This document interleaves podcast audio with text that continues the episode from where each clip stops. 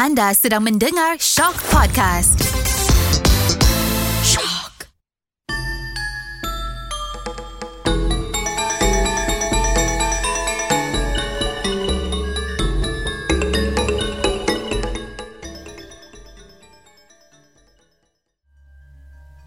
Putri Lindungan Bulan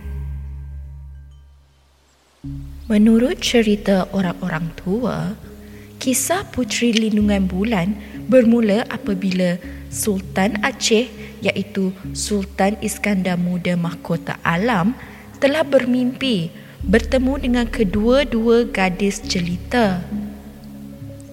Keinginan Baginda ingin memiliki gadis-gadis di dalam mimpinya amatlah kuat. Sehingga kan Baginda telah berjumpa dengan seorang nujum.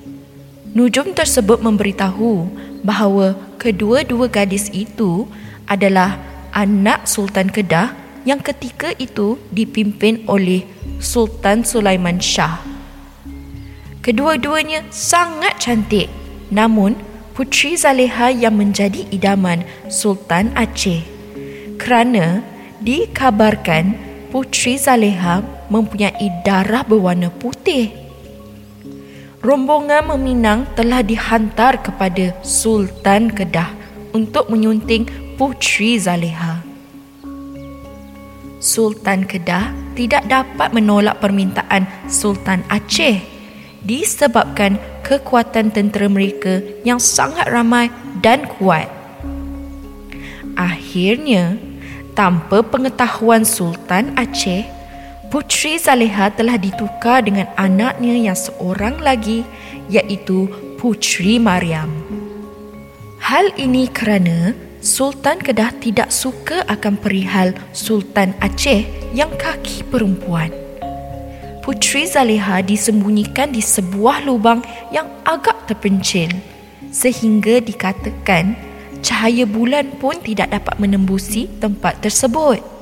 Maka, perkahwinan Sultan Aceh dengan Putri Maryam pun berlangsung dengan gemilangnya tanpa sebarang perasaan syak wasangka daripada baginda Sultan. Tidak berapa lama kemudian berlaku peristiwa di mana Putri Maryam terhiris jarinya dengan kacik pinang dan mengeluarkan darah merah. Apabila berita ini sampai ke Sultan Aceh, baginda berasa marah dan rasa dikhianati. Sebuah bala tentera dihantar untuk melancarkan perang terhadap Sultan Kedah disebabkan kekuatan tentera Aceh yang begitu hebat, akhirnya Kedah jatuh ke tangan Aceh.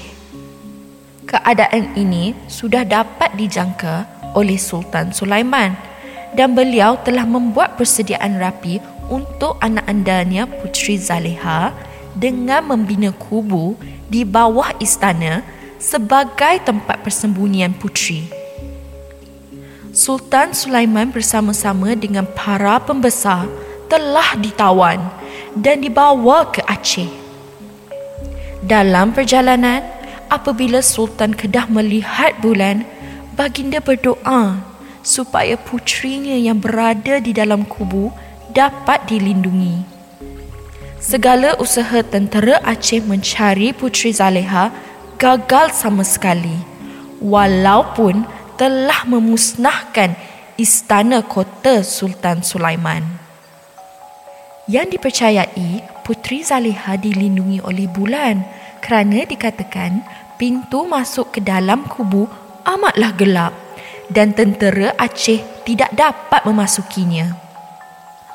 Setelah beberapa lama, Sultan Sulaiman Shah akhirnya mangkat semasa dalam tawanan dan Putri Zaleha juga telah mangkat apabila dikatakan berada terlalu lama di dalam kubu tersebut. Makam Putri Zaleha terletak di atas bukit kecil di kota seputih Jitra. Makam ini diberi gelaran sebagai Makam Putri Lindungan Bulan disebabkan oleh peristiwa tersebut. Dan dikabarkan kejadian lindungan bulan masih berlaku ke atas makam puteri lindungan bulan ini sehingga sekarang. Jadi, itulah kisah legenda puteri lindungan bulan.